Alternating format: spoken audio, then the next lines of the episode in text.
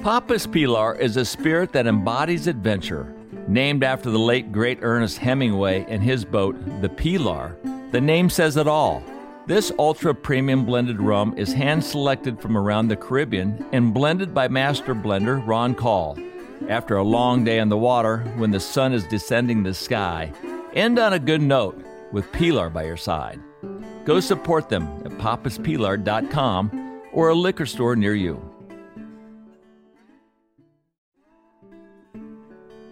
Whether on the boat, on the river, or in the woods, Yeti products are by our side. There are many innovative first class companies in the outdoor market today, but none more so than Yeti. In 2006, they took the industry by storm when they produced their first roto molded cooler that was reliable and built for the wild. 17 years later, with a multitude of new products, they continue to raise the bar and be the gold standard for all outdoor brands. We couldn't be more proud to have them as a Millhouse sponsor and a family member.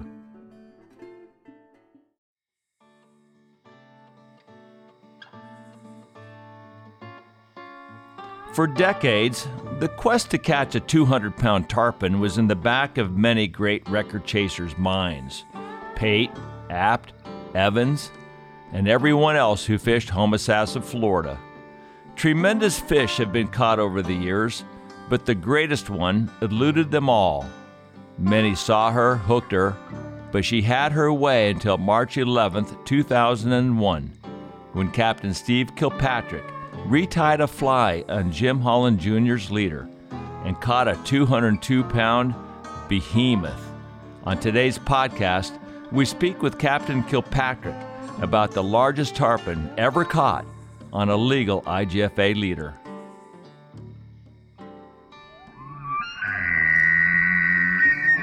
We broke everything. We broke lines, we broke hooks, we broke rods, we broke our minds, we broke marriages, we broke the whole thing. We uh, came up with the idea of going out that night and chasing girls, and whoever had the biggest pair of panties won the pot. I knocked another arrow and he turned around the other way and I shot him going through the other way. So I double lunged him both ways. But it was nothing for us to paddle an air mattress out into government cut. I got him on. All right, now we're going to teach him a lesson. I'm just an old guy that likes to fish. I'm not quitting yet. And he said, Well, who the hell do you think you are, Stu Apt? And I said, That's exactly who I am. Life's journey to the grave should not be one arriving with a pretty, well preserved body, but rather skid in broadside in a cloud of smoke, thoroughly torn out, thoroughly used up, proclaiming wildly, Wow, what a ride! There's something fishy going on here.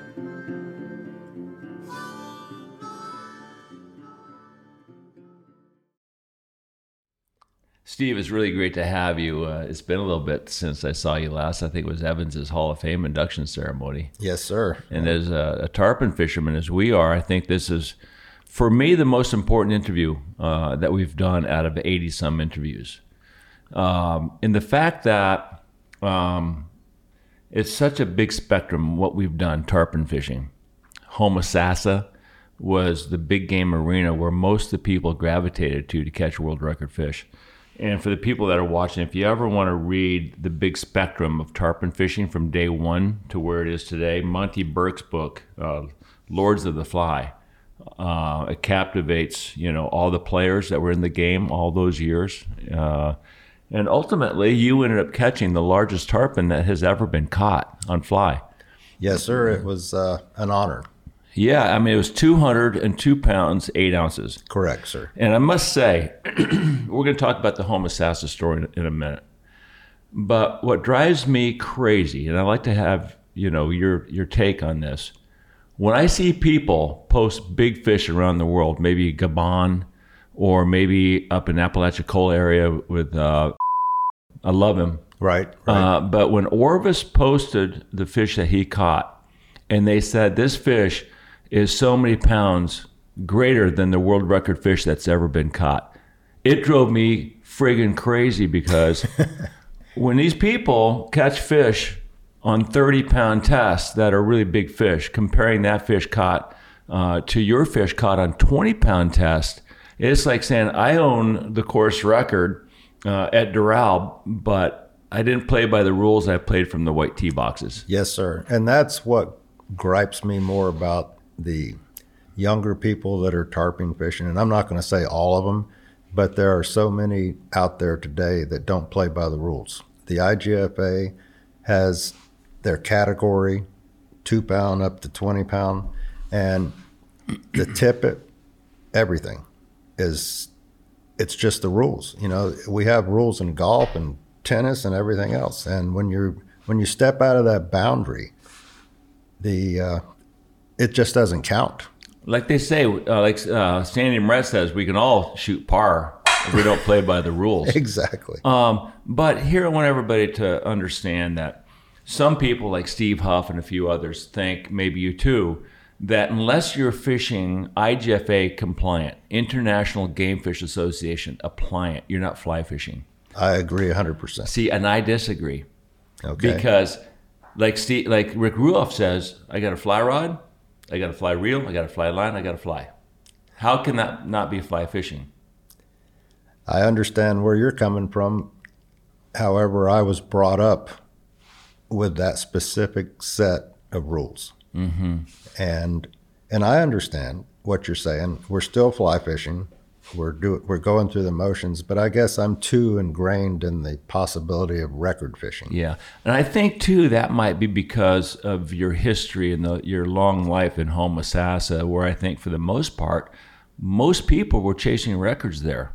That's correct. I mean, there were not a lot of people just going fun fishing in Homosassa. No, a few, but not many. Right. However, I started out as an angler, like most everybody else did in Homosassa, and I took my beatings one after another after another, and I think I fished. I figured over a course of two years, I fished 32 or 33 days before I ever got one to the boat. I made every mistake possible. I had a cheap little scientific angler's reel and a Billy Brew, you know, massive 12 weight, 13 weight. And uh, it was a tough transition to learn how to fly fish. And then I said, I've got to spend more time out here. And at that point in time, I'd gone through a transition of corporate work to woodworking and started guiding. And I just didn't have time to go to work anymore. So that's when I got involved. And I learned more in two or three years after I became um, associated with Stu Apt. He, he mentored me. I, I fished him just for fun because I wanted him here. Buddy of mine, Cortland, hooked me up with him. And Stu basically took me by the hand and said, This is how you fish. This is what you throw at them. This is how you fight them. And, and of course, that goes back to the correct tippets, mm. you know, the IGFA thing. So that's all I ever knew. Right. So when you're not on the tarpon grounds, when you're snook and red fishing, are you still fishing IGFA legal? If I'm fishing with fly rod, yes. So if someone comes up to the boat and he's a first time client and he has straight 30, you're cutting it all off and fishing IGFA legal. I would have in the past, but I do so little of that anymore. I pretty much target tarpon only. Right. And uh, the reason being is I'm semi retired. Uh, it's sort of like, you know, you talk about Huff and all that. He's retired, but he fishes all the time. Sure. But I have other projects that I do and I work on. But the tarpon is my my game. It's my thing, and I love it. Let me uh, quote a couple of guys, good friends of yours. And when I called them and asked them about about you, what kind of, what do you, what do you, how do you feel about Steve Kilpatrick and and Al Dopirak? You know, hey Al, it's time to do a podcast with us, bro. Uh, we've been chasing him, we've been chasing him down the rabbit hole for a couple of years now. But you know, he Al Dopirak was with Evans for all those years, and they caught those massive records. Oh, yeah. uh, which was a uh, Tom and Al broke Pate record, the 188 that stood for 25 years. right. right. So they got a 191, and then he he they got they got a 194 on 12 pound test. Exactly. So those were the real big guns at the time. But anyway, I called Al. He says, Steve, Steve Kilpatrick is the best rigger I've ever seen rigging boats. Knots, leaders, tippets, all perfect.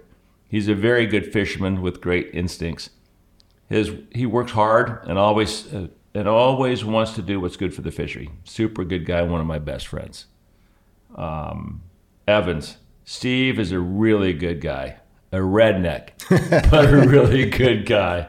Um, But the accolades go on and on, and you know now that we're here, we're going to talk about that big fish in a little bit, but. Um, tell me about what does it mean when we've all known the definition of the homosassa story Right. you tell me in your words what does the homosassa story mean to you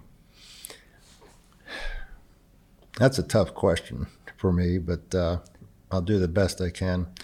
I came to Homosassa and and I got in the game late. You know, the other guys had been there since I guess the 70s, late 70s. I got in there mid 80s, and they all and like Evans, you know, the Poon's dead. He's gone. There's no, he's not going to ever be back. Blah blah blah. But to me, when I first saw that fishery, and the massive schools and tarpon everywhere on top, all the way from Black Rock to the sand. It just triggered at something in me that made me want to be there every day that the fish were possibly going to be there. So even though I got into the game a little bit later than you know the, the guys that first developed it, I still just love the place, and still to this day.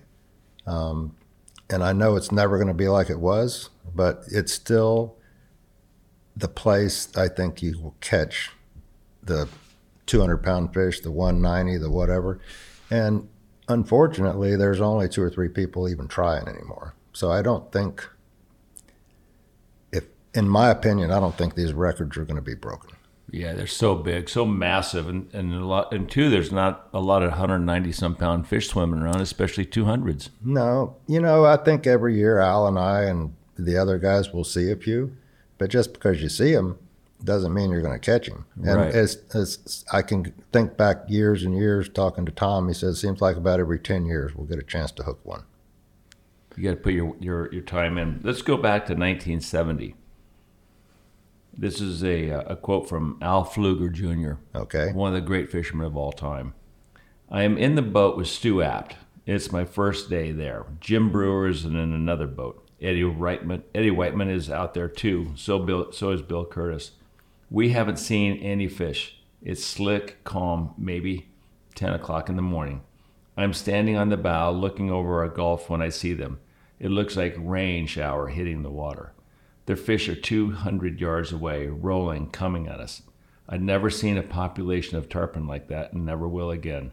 There were thousands and thousands and thousands as far as you can see. The first, ca- first fish came through uh, the boats as happy as you could be. Everyone was just standing there, mouths wide open. I took a cast and hooked one. I looked around and everyone started to grab their rods.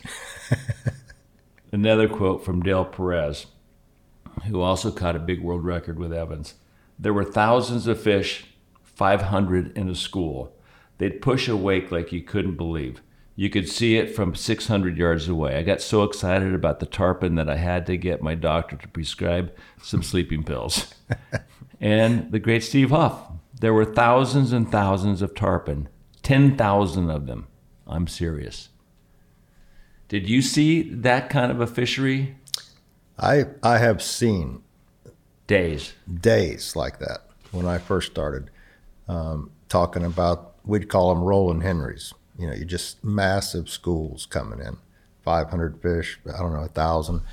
Black Rock days, daylight would happen. You wake up and it's like a National Geographic moment. There's just fish rolling as far as you can see. So yeah, I've seen a portion of what those guys were talking about, but nothing like tens of thousands. Right. Um, two here is um, I remember asking Billy Pate.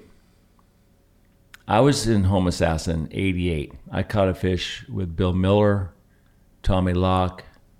Uh, um, what's Eddie's name? Little Eddie from Boca Grande. What am I thinking of? Eddie White, Eddie White. No, no, no, not Eddie no. White. Walker. Eddie, Wa- Eddie, Eddie Walker, Walker, caught a big fish with Eddie Walker. Right, so right. I, I saw a little bit of it. yeah. But I'd go for like five days and not see a fish. and I felt like I couldn't get better. So I went to the Keys. That was in '88. Yeah. So a lot of this stuff happened, um, you know, just before I got there, and you started in '85. Right. Well, that's about when I started fishing. But then again, you have to think back to the days where the the guys first went from the Black Rock, where everybody, where the old timers fished, and they started following them down. I think uh, who was it that brought Bill Curtis? It might have been Navarre or something. I- I'm not sure.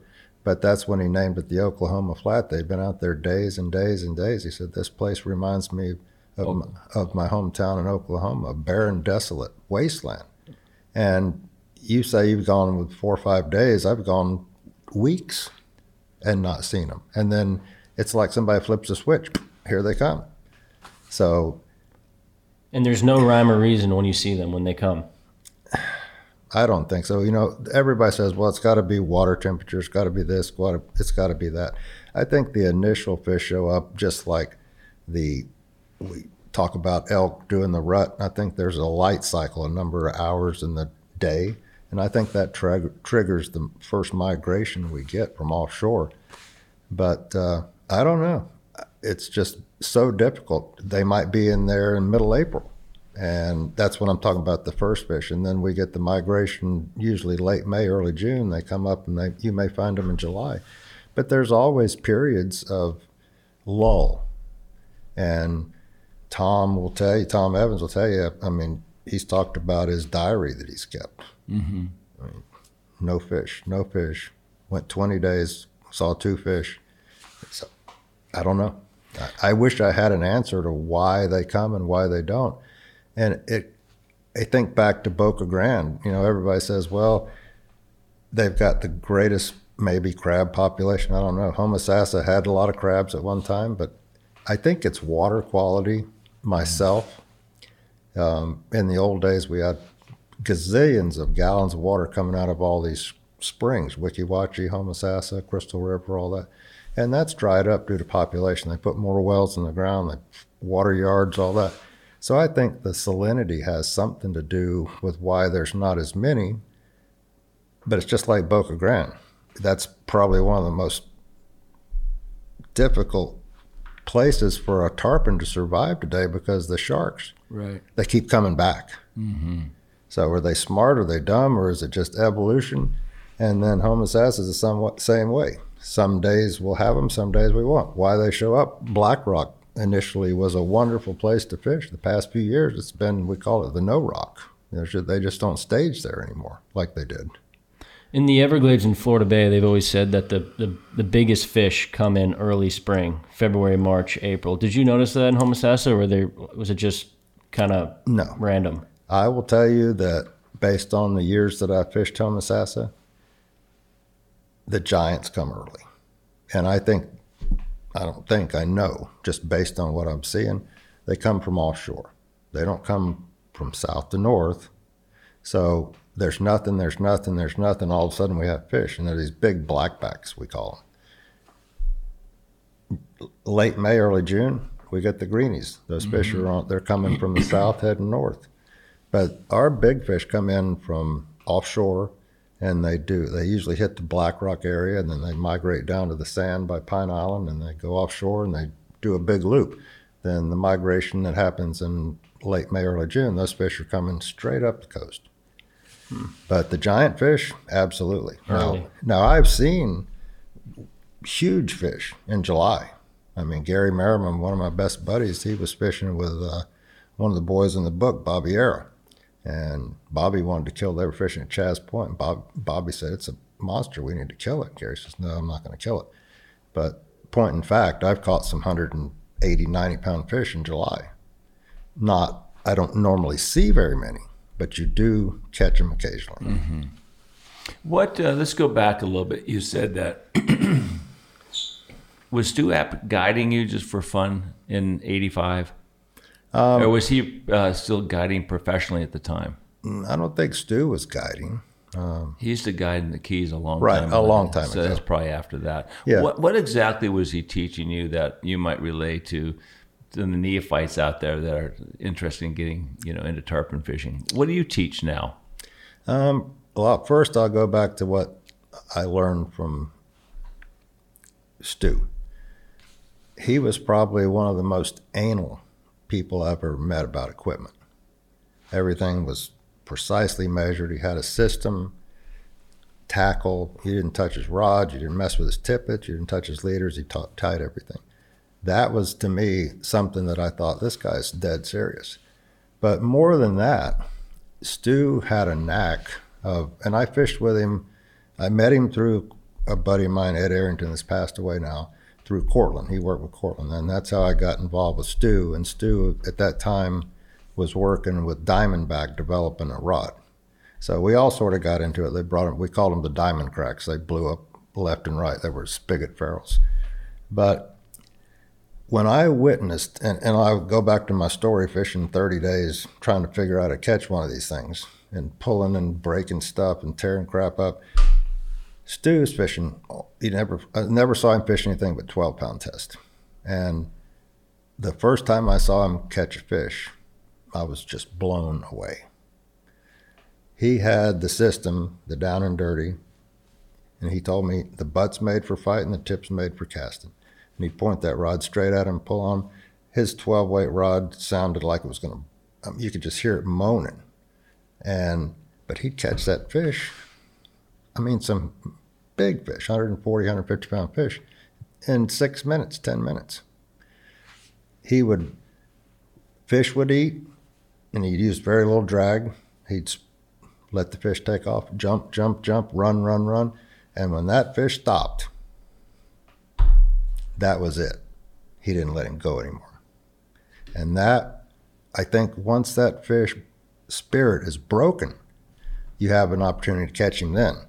But if you're thinking, I don't want to break him off, I'm going to be nice to him, and he gets he recovers, he gets that second wind, then you're going to look out there and that tail's going like. And guess what that fish does his whole life? He swims for a living. And when he's doing that, and you've given up catching him, he's, it's going to be a long day for you. Better pack a lunch. Mm-hmm. What do you think of uh, Billy Pate and his abilities to catch fish? Well, I was around Billy a lot, and I watched him catch fish. Um, one of the last times I ever saw him at Homosassa was on a boat by himself, and uh, no guide, no nothing. And he caught, landed, and boated about 175 pound fish. Um, and I never, I knew, I knew Billy. I didn't, I never fished with him, but I fished beside him multiple times. But I felt like Billy was on the edge of, he wanted to catch him so bad he wouldn't catch him. Yeah, because these long eight hour battles were pretty consistent with Billy. Right. And that's what I always felt. He wanted it so bad, he was afraid that he was going to break him off. My opinion, and that's sort of what I got from Stu, let's catch him. If we break him off, let's go catch another one. Right. You know, let's not waste a whole day trying to catch one fish. Right. But I've been guilty of that too. I've fished uh, one of my best clients all these years, Robert Bobo Cunningham. We fished six and eight, and what a lesson that was. We went through a an evolution, I should say, of learning what to do and what not to do with these fish. Because just like you were saying, some of the eight-hour battles. I mean, we had a fish on um, eight that would have definitely done the deal. Eight hours and twenty minutes. Number one, it hurts to be on a boat that long trying to hold on. But secondly, going back to the point about pulling on them, we hook up a fish and it seems like all these fish want to go west, offshore. I'd say 90% of them. And like I said, you see that tail, he's swimming. That's all he's doing, going offshore. He knows something wrong and he's leaving. So, in the days that we did this in Carabel, six pound test, eight pound test, we'd follow them around. And finally, we said, you know what, we got to do something different. And it goes back to the point of not wanting to pull on them, afraid of breaking them off. But if you're fishing eight, as you well know, because you fish six of them, or eight, Six. Yeah. six, yeah. So you can pull five pounds. So you're fishing eight, you got to pull.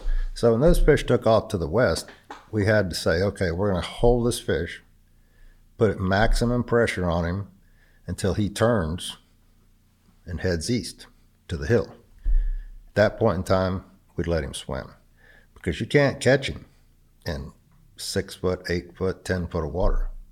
I mean, we were 13 miles offshore with this one fish. Too deep, 15 feet, got dark, and I said, Baba, we got to catch this thing. So I said, I'm not fishing after dark. So we pulled it up, and I made a swing at it with a gaff, hit him, slid down, fish was on. He pulled back, get him up, broke. But back to what I was saying. You put maximum pressure on these on these fish. They go inshore, and then you've got a chance. Right. Starting from a 90 year old family recipe, Wickles are wickedly delicious pickles packed with garlic and peppers, a staple in our skiff and all shoreline lunches. Originating from Sim's grandmother's kitchen to a pantry near yours, from pickles, okra, relishes, and spreads, check them out to elevate all of your meals to the next level.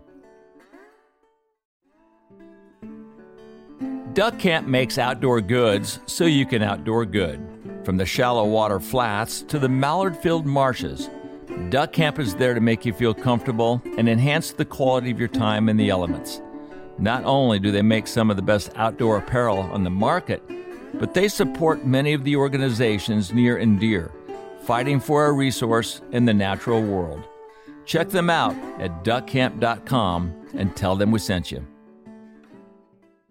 What do you think about uh, these guys like uh, Thane Morgan and Dustin Huff that fought the six pound for like 14 hours, hooked it one afternoon and caught it mid mid morning the next day?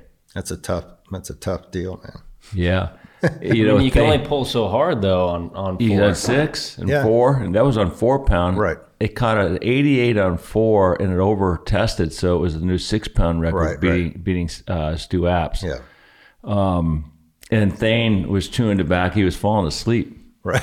and and Dustin had to go up there and put chewing tobacco in his mouth because he couldn't touch the rod. Exactly. You know, you can only imagine what kind of pain they went through. oh, I know. Uh, I'm sure you've heard of the name Brian Tang. Oh yeah, for sure. Yeah, we call him Little Poontang. Al's client, um, just about for I don't know, 20 years now.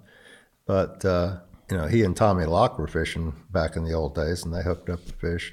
I think four o'clock in the afternoon. Same deal, up the court, up you know, head north, head south, head east, head west, all over. So they finally just about ran out of gas, and they Tommy called Jimmy Weber in the middle of the night. He brings him out five gallons of gas so he can make it.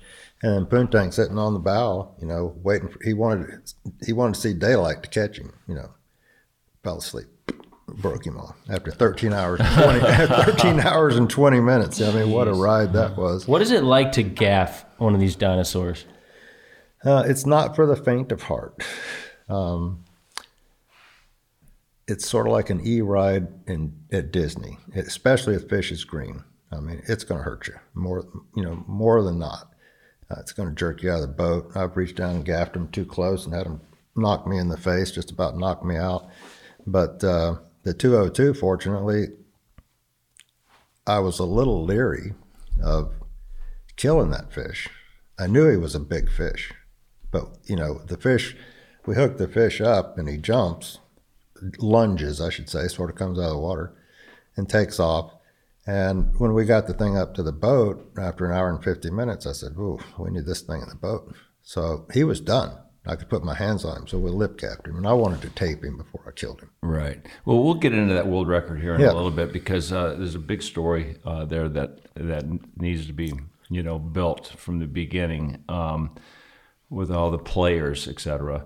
Um, was it hard breaking into this game? Because it's almost like uh, it's such a protective sanctuary with all the, the previous guys, anglers, um, people who fished out there, Bobby era. Um, you know, you're talking about you know uh, Steve Huff and Pflueger era, uh, Malzone. The list goes on and Yeah, on, yeah. on and on. The guys before them. Is it a pretty tight fraternity of guys? When but I- yet off the water, you're close, and on the water, it's like got to beat that guy.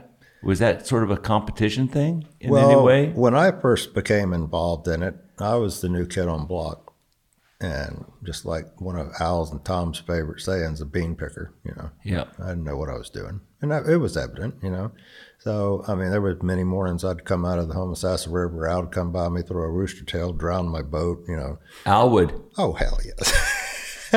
Really? Yeah, I was just He didn't a- want you around. Oh, most of those guys didn't. Uh, you know, um, I remember Hewlett and Cecil Keith and you know Nat and all those guys. I was, you know, at that when I started, we were all ramping out of the trade winds, and everybody's you know had the little five hundred dollar a month trailers or box houses and all that, and all our boats were lined up in a slip, and uh, so that's how I got involved in it. But over time, they realized I think we'd seen they had seen too much of it. The people that just come in, fish for a while, and go, and they screw up the fishery. They didn't know what they were doing. They violated the the rules of the fleet.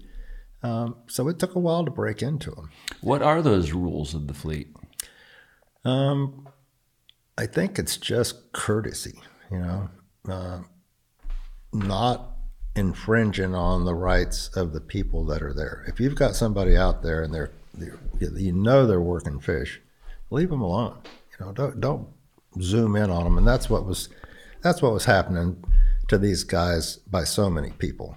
They'd be out there fishing, and somebody And they're casting to a, a and, ball and, of and what I would and what I said, they're not fishing for fish; they're fishing for boats. Right. They'd see boats. They go to the boats. They'd see somebody working a school. They come in, cut them off, and so th- those were some of the rules. Right. I remember the last time I fished here, I counted 63 skiffs on the water. Yep, and that happened right after. It's like 88, 89 when I got out of there. Yeah, that happened right after the 3M uh, Movie came out with Billy the Page. challenge of Big Tarpon, Right. a world record or whatever. Yeah. What did the, the fleet think about that that video? Uh, the guys that were serious about it hated it because it went from a, a nice small population of guides to a a circus. It was. It yeah. was a circus. Uh, but I think it's the same thing that uh, a river run through it did for trout fishing. Correct. Yeah. Um, but it's become such a celebrated fish. Um, you know, the early years, I think the first guys who really put um, tarpon fishing on the map, if you will, was the movie Tarpon that came out in 1974. Not m- very many people did it. And they're Right. re, they're they, they're reshooting another current day version Right. uh, in retrospect Yeah. of that. Uh, when you first heard of tarpon, what were you doing in your life? Were you a fisherman? I was, I fished. I mean, I grew up hunting and fishing my whole life, but I had become involved in a fly fishing club in Gainesville, Florida, North Florida fly fishers, and I'd I'd fished for redfish. You know, I got my beginning on with fly rod and of course trout streams. Um, but what I was doing, I was working. I'd left corporate business. I'd left Georgia Pacific, and I'd started woodworking. And I I love building custom furniture and cabinets and all that stuff. So I was doing that, and I got involved in this fly fishing club. And a couple of guys said, "Man, you need to come out and and uh, to Homosassa." And I said, "Well, where the hell's that?" And they said, "Well, they got these fish down there, these tarpon." I'd heard of a tarpon, but that's that's when my life changed. the day that I went to Homosassa. That was your first day ever uh, saltwater fishing for tarpon. For tarpon. you went to Homosassa. Yeah, and, was- and what did you see? Fish everywhere. Just it was stupid. Who did you fish with? I fished by myself. and By and yourself? a buddy of mine. Yeah, Yeah, So did you have a skiff at the time? I did not. I had a John boat. Oh, you were out there on a John boat. Yeah, Wow. first time I went out there with a with a you know bow mount handheld trolling motor. Did you hook any? Oh hell no, really? No. I I, had, was- I had no idea what I was doing. Because those early years, I noticed that, and I asked Billy Pate this question. Do you remember when, to get the tarpon to bite your fly, when the time changed between just showing the tarpon of uh, the fly, when they'd beat bite it in almost anything, they just show it to them, they'd bite it. Oh, yeah. And feeding the fish. Right. And and Billy goes, "What do you mean feeding the fish?" you know what I'm saying? Well, exactly. Well, when I was when I finally got in a skiff and got set up properly and was and was able to stay with the fish and work the fish and pole, uh, that's when I caught them. But it's like you said, you throw it out there, strip, you're hooked up. I know it was amazing. No, today, no way. You got to feed them. Do you remember that transition? I do, I do. It When was- did that happen? It- I'd say early '90s. Uh, they, you know, after the the, the convulging, converging the pressure. the pressure from the Billy Pate tapes. And I like Billy, but that Yeah. that video really sent it into a tailspin. Now, when you realized that you started uh, having to feed the fish, did you change flies? Did you did your bite tippet uh, go down? Oh, well, when I first started, I was using 100 and 120 pound shock. Didn't matter. I mean, you could throw it out there and you were hooked up. So, yeah, I went down to 80.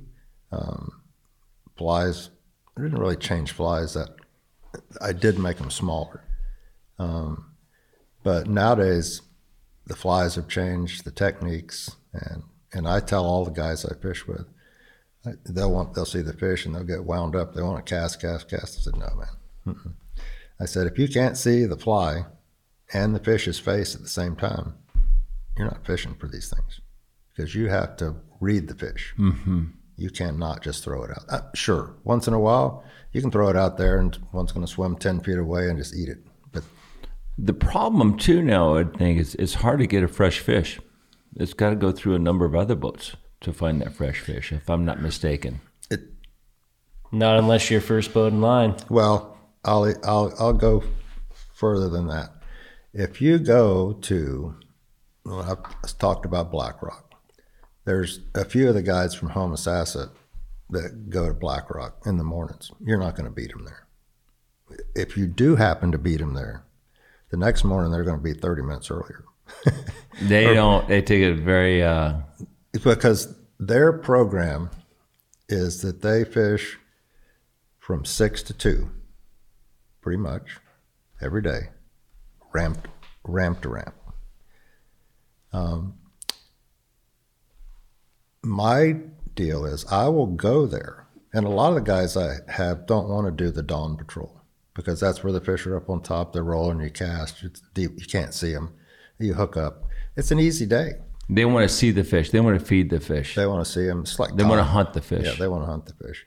But my gig is, will I go to Black Rock? Yeah, in the morning, sure I will. Will I go into the fleet? No. I try to find an edge, maybe off to the west, off to the south. But I'll tell you right now, and Al and I've talked about this a hundred times. Let them have it. Mm-hmm. Let's go find one school of fresh fish. Yeah, that's key. Yeah, And that's the difference in the keys because all these fish are, are swimming down a line. yeah. And it's, and it, the, the, the, it's become a really incredibly high, highly end technical game now. it's just like the place, one of the places I dearly loved, Lanark, Carrabelle. When I first started fishing up there, had a buddy of mine say, "You need to come up here." There was three or four of us. You could fish all day long, and there weren't that many spots, but you had to be, you had to move with the tide, depending on what it was doing. And after the word got out and the people came in, they were lined up there at daylight. There were no spots Right. and same thing. I mean, so- we'd, we'd go to, you know, there were days out there we'd catch eight or 10 fish, and then it went from eight or 10 to four or five to maybe one. Right. Because Homosassa, if I remember correctly, there were not ed- spots per se. There No. were locations. Like in the Keys, you have edges and spots and points. Homosassa is like a monster lake, if I'm not mistaken. It's huge. Uh, you know, the Oklahoma Flats basically 24 square miles. And we have spots to the south, Pine Island. We have spots to the west. We have spots to the north. We got the Black Rock. We got Chaz. We got all these places. We have the swamp. And even though that we've got all these spots and locations, the fish don't always go to all of them. And that's the problem. So for some reason, the fish won't congregate around one particular area. That's when it gets tough. Right. And have you ever fished up in Apalachicola area? I have yes. Because that's not too far away from here. no, I fished. Uh, I never fished Apalachicola proper, Right. But I fish Lanark, Carrabelle, Alligator Point, Turkey Point, all that. Because there's big fish up there. How come these record guys don't fish up there? You know, Is it just so traditional, the, the Homosassa, the sound of, of that name? well, no, I fished with Bobo up there for six and eight pound test. Mm-hmm. In my opinion, what I saw all the years I fished up there, there, I fished Homosassa in May and June, and I would go to Car- Carrabelle in July and August. And that was after the migration had already passed Homosassa, the northbound fish. So 90% of the fish that I saw up there were cookie cutters, 80 to 100 pounds. Right. And some of the guys that fished up there, they'd they'd all they were catching all these cookie cutters, and then they'd catch one that weighed 130 or 140. Oh, we got 200 pound fish. Right. In all the years I was ever up there, I never saw fish even close to 200. Are them? Will it happen? Sure, but I never saw one. Right. What um what tippet are you fishing now? I mean, what you've been doing this, you're 70 years old. Yes, sir. You got a pretty broken up body. Tell me about your body parts. What's what's broken, you know, I know your back. What's recently. not broken? That's the easy thing to say. Yeah. Well, I mean, I played hard. You know, I've had back issue, broke my back, blew a disc. I've had two knees replaced, shoulder rebuilt, wrist worked on, other other pieces and parts. But uh, but I'm not ready to give up by any means. Of course. How'd you hurt yourself doing all these things? I played hard. But uh, but you say play hard. How did you hurt your shoulder? For an example, your two knee replacements. You were not like a sp- you weren't playing football or downhill ski or anything No, like no. that. But I but I when I grew up, I, I wrestled, played football. I, Okay. I did some uh, backpacking, some mountain climbing, and busted up a leg on a you know on uh, coming down a mountain. Right. Just, just things. Just like being that. active Yeah, just being active. no one specific thing. Right. Um, Baba Cunningham says, you know, he told me your greatest asset is twofold your toughness and tenaciousness, which really could be the same. You're 70. Right. Do you still have the fire in your belly today as you did in those earlier years? Absolutely. Absolutely. There's no let up. Well, I'll, I'll tell you a quick story. I had the opportunity to elk hunt this year, and uh, it's not easy. Not at my age with busted up pieces and parts, but uh, after I got the elk and I sent Bobo a picture, and he says, he says, I, I just don't understand how you can drag that broken up body of yours up and down those mountains. But I, I just don't. I'm not going to give up. It's the will to win. Yeah, I want I want to be able to keep active, and I feel like if I just stopped, I'd probably die. Yeah. What tippet do you fish now? It depends on who I'm fishing with. I've got um I'm still fishing eight with one guy. Um, he's a newcomer. Um, and he's fished. He's he's actually the guy that showed me Carrabelle in the day, uh, but he's he decided he wanted to try eight pounds, so we did last year. We're going to fish a few days this year. Um, Bobo fishes 16. Uh, most of my guys fish 20 or 16. But the best tippet available, tippet record, is the eight. Eight. It's a no brainer. It's a 127 and a half pound fish. I know. Everything else is in the 190s. Correct. Yeah, well, basically, The six is 143. I know. So basically, 12, 16, and 20, if you want that record, you got to catch a 200 pound fish. So I would, if I was a record chaser, that's the only rec- that you could, you really should be throwing. That's you can see that fish almost every day. Every day. Is is there anyone throwing twenty pound in Homosassa? Sure. Most of the guys. Is that right? Yeah, most of the guys throw 20. Because they just want to catch the They biggest fish ever. they just well, they just want to they just want to catch fish. There's nobody out there that's even contemplating um, record fishing that that's properly set up. And I'm not saying they're not using what I consider proper IGFA tippet. I'm saying that they don't have a kill tag, they don't have a gap, they're not prepared They're just fishing. they're just fishing. Oh, they, I got They you. love to fish. There's really, I can count on one hand, minus probably a finger or two, how many people are looking for a record today. Right. And um, I can see I can see fishing 20. I would fish. I'd rather fish 20 than 16. 16, that record's a 191. 20's, you know, 202. Right. It's like if I'm going to catch a record in that category, why not break the 202? What would that do to your heart if that was broken? I say go for it. It, it I, it'd be great. Yeah. I, but there's nobody doing it, so that's why I keep saying I don't think it's possible. Bobo's fishing 16. He wants that record.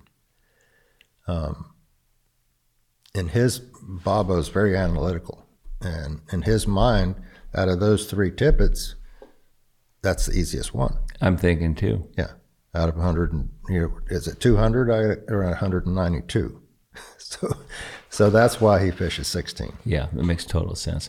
And Um, we and we fished eight and six, and I think Bobo is seventy six now, and I, I just think he got tired. He has mentioned it time not too long ago that he would contemplate trying it again. But we learned a lot. I mean, we were. I'm not going to say we were pioneers when we started thinking about catching that stuff on six and eight, but you know, it, it, it was a learning curve.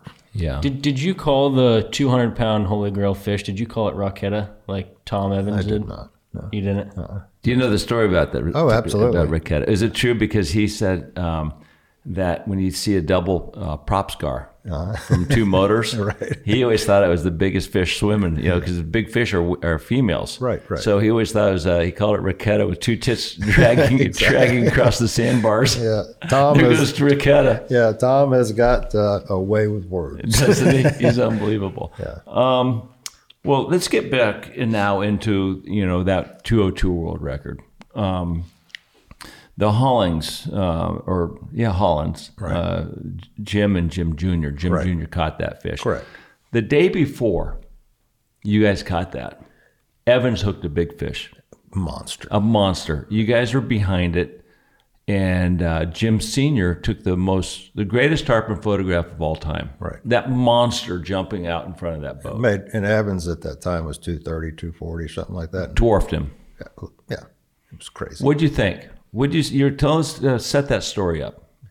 That when I when I saw that, Yeah, tell me about the day where you were pulling and what you saw and how they hooked that fish. well, at that point in time, I was no longer a bean picker. So, so and and to this day, Al and I can fish 100 yards apart, 50 yards apart, and not bother each other. Do you usually chase each other and follow each other No, no, and no, fish as a team? Uh, we have fished as a team, but over the years, we've learned it's better to split up. Right. and hey, I got fish, I got fish, so if we can work together.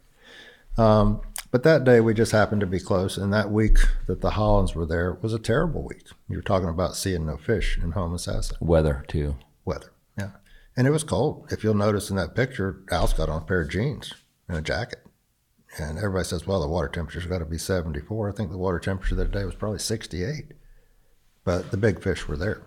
There weren't many, but they they were starting to come in. So all I can remember is, and, and any time Evans would get up off the bow of the boat and stand up, it's like something's getting ready to happen. There's fish. There's fish, because if you've known him all these years, he's sitting down most of the time. And I know the uh, the Eiger spot in Homosassa. The Eigers. They named it Eiger because he was reading, reading the a book, book. the He- Eiger sanction. He didn't he didn't want to put the book down. He Wait, let me finish this paragraph. Boom. So yes, he sat down and Al would find the fish and said, Right. "Al, I, I mean uh, Tom, I've got some fish." get up, yeah. So anyway, he gets up and I see this thing. I see him cast, and all of a sudden, this this giant. Uh, it's a missile. it was a missile, and I don't. To this day, I don't know how that thing got out of the water, but it did. What do you think that fish may have weighed? It's like I say, they can weigh anything you want them to weigh until you put them on a scale. I, but I still to this day say somewhere 240, 250. That's what it looked like to me. It looks 300. I know, but but I'm trying to be. I'm- yeah, I, am trying to be conservative. I Nobody wants to put numbers on a fish unless, Exactly. unless you put them on a hook. But that fish was massive. it was just stupid big. Stupid big. And tell tell us the story about that fish. The one that Tom and Al had. on. Yeah, yeah. How did that thing got away? let's put it this way I've heard rumors. uh, I don't know. I can't answer that 100% honestly, to be honest with you. Because Tom tells me that he told Al, I think this could be a fish. Yeah. And Al says, I don't think it, it's that big or something. Uh, that's pretty much what how it What you down. heard. Al grabs the fish, takes the fly out. The fish jumps into his face, almost knocks him out. He drops the fish. Yeah. It sinks. They get the push pull, ride him, and he swims away. Yeah. That's the story. Was that uh, so? That's what you saw. Tell us about the next day when you actually caught the 202. Okay. Uh, the Holland team, they had fished pretty much all week, and I think we had hooked one fish. Let's back up a second. Stu Apt got you connected with the Hollands. They were fishing in the Keys a lot, and they wanted to fish Homosassa. And Apt told them to call you. Is that is that correct? That's how it worked. Um, uh, at that time, I was fishing with Stu quite a bit, on and off. Um, I got a call from the Hollands. He says, I got a couple guys that want to come to Home Homosassa and catch a world record. And I'm thinking, well, just about everybody wants to catch a world record. So I told him, I said, guys, I can't fish you. I don't have time when you're wanting to fish. And I hooked him up with a buddy of mine, uh, Ted Johnston, and who'd been fishing there for an awful long time. So they fished with Ted a couple years. And then I just happened to have a break in my schedule, so we booked a week. And they came in, we want to catch a world record. And I said, okay, let's go. So, like I said, the week sucked. There were no fish. Weather was suck. And that morning, um, I can't remember what time, we, we didn't do an early dawn patrol, but we went to the south side of the channel, what we call the Chassahowitzka Channel. The Black Rock people, you know, the early morning home, homeless Sassa guys, they get in there. And for some reason that morning, the fish had come into Black Rock heavy. So these fish were coming down the flat. And we were just south of the channel somewhere around the high rack. And the fish had gone through a progression of boats. I think Guido was up there, Al, several people, Ronnie Richards. And I look up and I say, oh man, look at this wad of fish, big black purple knot coming at us. So we had on. Were the other guys throwing? Were they casting at oh, these oh, yeah. fish? Oh, the, like I said, these fish were coming through the gauntlet. You can see them all casting. Yeah, they were casting, and I was behind them. And we were fishing a little fly at that time called a lemon drop, just a Stu Apt style keys fly. And we throw it out there and strip, strip, nothing happens. And I said, let's try a fly, a different one. Well, the night before we fished, we're at the Poon Camp. And that was in Aripeka. Al and Tom and I and a bunch of people were staying there. And Holland Jr. wanted to look or wanted me to teach him how to tie a fly with deer hair on it and stack. So I stacked it and spun it. And so I made this uh, crazy fly, um, grizzly sp- splayed wings with a little marabou collar. Had you fished this fly before, or was this a new fly that you? No, I had fished these flies, uh, Dahlberg divers. I told you, I, I think before I'd fished with Larry Dahlberg. So this is not a new fly for you. You just showing him how to tie it. this particular fly was definitely a new fly for me. It wasn't a it was a diver, but it, it was a mess. I mean, it was just something that we wanted to. It's just a random fly you tied up. it was up. grizz hackles, a little bit of purple marabou, some polar bear, spun deer hair, stacked deer hair. It was red and purple and black. So How do you find these these colors and material? You just kind of just throwing stuff together. I wanted something black and purple, basically. Okay, all right. So anyway, I showed him how to spin deer hair, stack deer hair, and then he says, "Well, I want to, I want you to teach me how to tie a tippet." So take the fly, it's all tied up, measure everything out, showed him how I, I do my deal. So we tied it IGFA tippet, and uh, so back to the story. We throw the lemon drop at the poon. Nope, nothing. So I said, well, let's do it. There was enough fish where I said, let them go. So I took off with my trolling motors and I went, made a big banana. Went south, went to the east, got back in front of them. And I said, okay. I said, here they come. And this, A lead fish. I don't know. It, they were stacked across. It was a big knot. So no, it wasn't a lead fish. So uh, the fish jumps and sort of lunges, maybe half his body sort of comes out of the water. And that was the last time I saw that fish for an hour and 50 minutes. We fish took off to the north and went through the Chaz Channel, and Ronnie Richards hollered at me, There's a giant bull shark out here. You guys need to be careful. So we're fighting the fish, fight the fish, clear the channel. We get up toward Black Rock, and here comes the shark. And he was a big guy, eight, ten foot long. So I, I told Holland, I says, we got to get up on the fish. So I, my big motor at that time was cranked up because we were following the fish. I ran it up right on top of the fish, put it in neutral, and just started revving the motor. Revving and revving and revving. And finally the shark went away. And that was probably an hour and 20 minutes into the fight. I don't know. So, in an hour and 50 minutes, the fish rolls by the boat, in front of the boat. Before that, it was up like Black Rock, deep water, eight feet, 10 feet, 12 feet, who knows. And uh, I said, oh man, I said, this thing is huge. So we get up to the fish, he lifts it up, and I reach down, grab the, the shock, pull it up, stick lip gaff in it, and it was one of the Weber gaffs. I used to build them, and I pick it up, and it starts to bend. Hmm. I said, oh. And usually I'd grab those fish like that with that lip gaff, just throw it in the boat. So I got this thing up here like this, and I said, whoa. And I got Holland Jr. I said, take the fly out. So we threw it up in the boat, and then just, just Massive. fish everywhere. Tail at the bottom of the boat, by the you know by my seats, head up by the cockpit. So I said, well, we got to make a decision. So I got out my. At that point in time, we didn't have phones. We had calculator. We did have phones, cheap phones. But um, I take out my calculator and I do the math. Did the length times the girth squared, blah blah blah. What, what were those numbers? Do you remember? How thick he was? The girth Forty-eight and a quarter. by? and I'm thinking 82. Anyway, I did the numbers and punched it in, and it came out 204 and change. Wow. And I'm thinking, nah, this ain't right. so I cleared everything out and I did it again, 204 and change. So at that point in time, I said, boys, we're going to the hill. So I called Al, and at that point in time, all the, the fleet, the guys were somewhere around the short rack, probably 30 boats or something. I called Al and I said, listen, I just taped one out 202 or 204. He said, bullshit. I said, no. I said, I'm coming right through the middle of the fleet. I said, I don't have time to go offshore anywhere else. I'm going to the hill. So back to Stu Apt.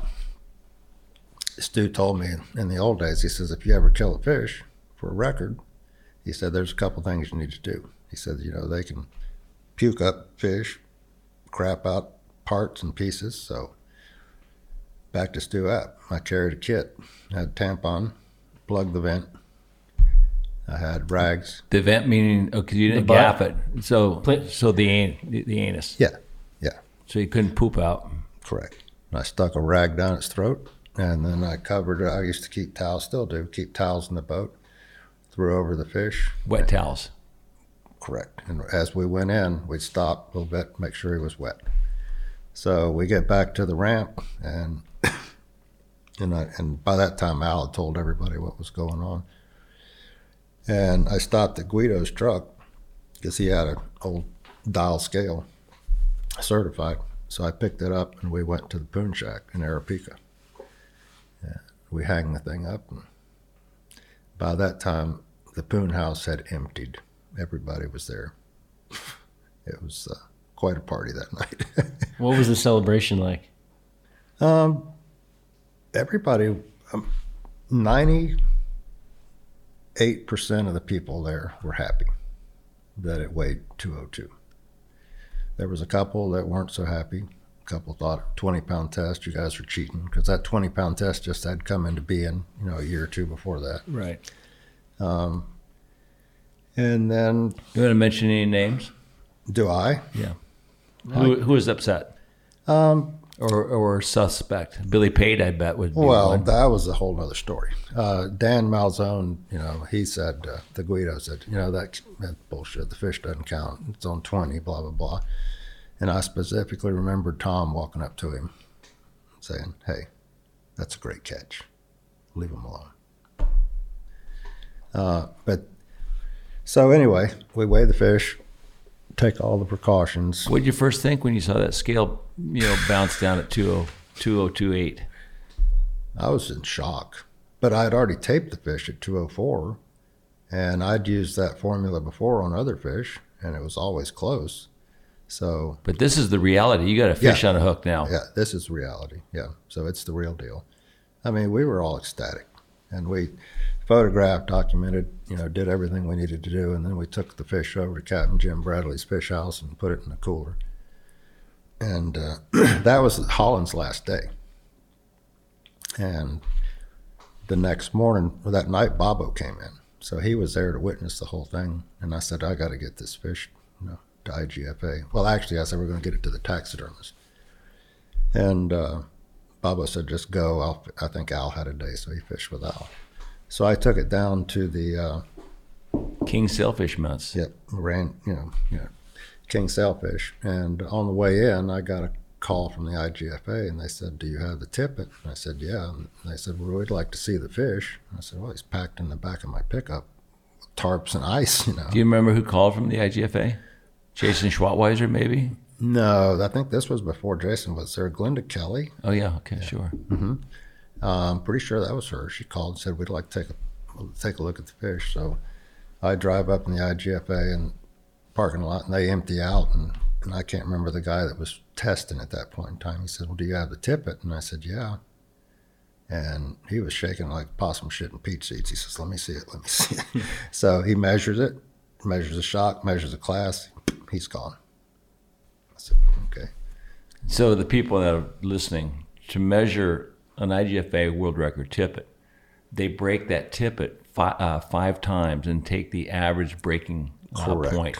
That's correct. And if it's under the designated number, it's, a, it's an official record. Correct, and that was uh, 10 kg or 20. We call it 20 pound test, but it was allowed to test up to 22 pounds. Right. And this one tested at 20.8 or something. I still have the spool. Oh, can't throw it away. Yeah, of course not. so then what happens? Um, well, they, I took the fish then to uh, Dougie, King Sailfish, dropped it off, and uh, wrote him a check to start the mount, and then uh, went spent spent the night with a buddy of mine. And the next morning, I think the very next morning, middle of the day, I got the call and said it's official. So the IGFA processed it. They let it soak overnight, like they do. It's done deal. Would that? Would I can't imagine the feeling. I was ecstatic. Your whole life was was out there on those flats, Right. And you caught the holy grail. And and I'll be the first one to say LUCK comes into factor, mm-hmm. but we were prepared. Right. I was prepared. The Hollands showed up to go fishing. I had the tag, I had the gaff, I had the tippets and the flies and all that stuff. But that's and I'll go back to Stu. He was so anal, and that's why I was so anal in, in the way I tie. I was system. So that's just that's how it happened. But then everything kind of blew up. Yeah. You know, with the Hollands, Right. And this fish and you. Tell me about uh, the divorce, if you will. All right, so back to the poon camp. Okay, we everybody we weigh the fish, take it to the cooler, and all that. And I asked Holland Senior, and at that point in time, let me see. At that point in time, we we haven't uh, talked to anyone yet. But I said, you know, I would like to. I said, I'm a fisherman. And a buddy of mine, Mark Emery, is a great photographer and um, film guy. He said you should copyright the pictures, you know, try to make a couple bucks. So I said, okay. And I told Holland, I said, I want to copyright the pictures and I want to do a story. And I said, secondly, do you want the fish? No. I said, well, I'd like to have it mounted. And he says, well, have at it. because the fish is basically both of yours fish. Correct.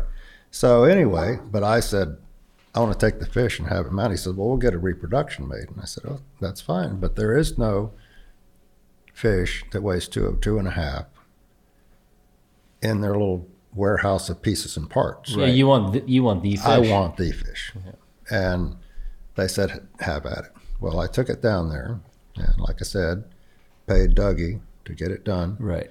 Um, came back, and Holland Jr. and I agreed to talk to Tim Tucker, who's now passed away, a journalist, and he did an article about how it all went down.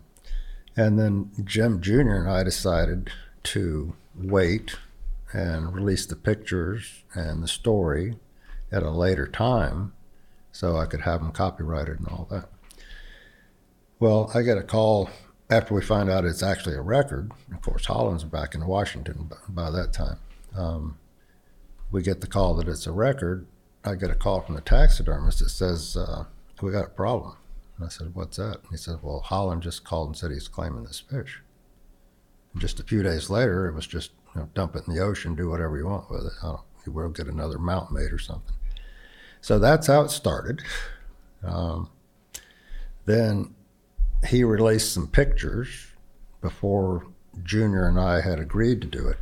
So anyway, it just all went down. It was a spiraling to the toilet, Right. kind of deal. And I and and Jim Junior, I think, didn't purposely do this. I think Holland Senior was, uh, The driving force behind it. yeah, he was the one. Do you have you guys ever speak since then? No. Well, I talked to Jim Yeah. uh, a couple of days ago, Okay.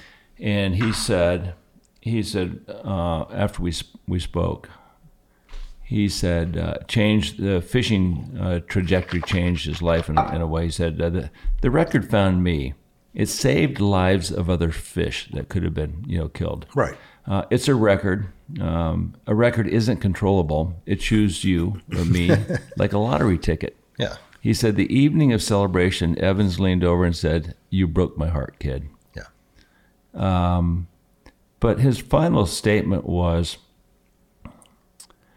uh, one final thought came to mind uh, after we he called. He texted me this. He said, I think uh, they were chasing a prize, a possession, coveting an object. That's fine by me, to each their own. I was and still am traveling to wild outdoor places, chasing epic adventures and telling epic stories of the big ones that were lost and big ones landed. I certainly found that in 2001. I was fortunate enough to have and had enough experience and luck to tell a story with a happy ending. And I asked, I said him, asked him too. I said, "Was there a divorce?" He said, "Yes, but I wish Steve nothing but the best." Oh, I, I feel the same way about He said. "I really appreciate all he did." Yeah. Well, I feel the same way about Junior. I think he was a great guy. Yeah. Well, um, that's your story. That's the Homosassa story. That's the story, my man, for sure. You rang the bell. Yep. You, you got the the biggest fish ever caught on a fly. Who has that fly and tippet? Um, I have no idea. Well, the tippet, of course, it's been ruined It's at the IGFA. at the IGF. What about the fly? I'm sure it's still down there if they have it. I don't know. You know, there's a, a mount on the wall. I think it's stuck in your 202. They have it on display. Well, I knew that the last time I went down there for Evans's induction, the fish was still there and there was a fly, and it was probably it. Right. But I thought they moved everything else out west to the Johnny Morris place. So it's Yeah, that's up in Springfield. Right. Um, I don't remember. I don't remember that fish up there, but I'll look at the induction ceremony. Okay. Okay. we head back up there. But uh, I tied one to duplicated, and uh, they and I did an article. Uh, I was featured in an article about the flies that caught the world record. So I tied one for those guys, and it was published. So Cool. Did your life change at all after that world record? Endorsements? not really. I mean, owner hooks. We used owner hooks. They they were happy about it, and they did some posters and sent me some hooks and all that stuff. But uh, it still doesn't even get me a cup of coffee free anymore. So you didn't get any additional endorsements after that world record? No, not really. Yeah. I mean, I, sh- I shouldn't say that. I've, I've been blessed to have manufacturers send rods and reels and stuff like that. But uh, but no, it's just it, it's a world record. It happened twenty what's that now? Twenty two years ago. Yeah. well, that was. Um, they talk about you being an old timer, old school. I'm gonna. We're gonna. Hardy's gonna send you one of our new rods. Sweet. Push you back in the current the current ages. I hear you. I'm gonna put it in Bobo's hand. you tell him that he's gotta he's gotta come to the within the uh, the current state of affairs. You got to get modern, huh? Yeah. Right. Anything you'd like to add to this great story? Uh, no, sir, but I do thank you for letting me share. I appreciate that very much. It's been an honor. Well, it's our pleasure, and it's a very important story. So thank thank you. Thank you, sir. Steve, great to meet you, buddy. Great Yeah. Thanks so much for coming on. Yes, sir. Thank you, guys. Yeah, man. Come for full circle Yes. from the first days that I was there in '88. Correct, sir. Well, great to great to see you again, buddy. Good deal. This great fishing hole has lost the glory it once had, but big fish still swim there on occasion, giving reason for the die-hard big fish record chasers to still be there every May. If you enjoyed this episode, please leave us a review on Apple Podcast. And if you'd like to see more content or behind the scenes, please follow us on Instagram, Facebook, and YouTube. We'll see you again soon.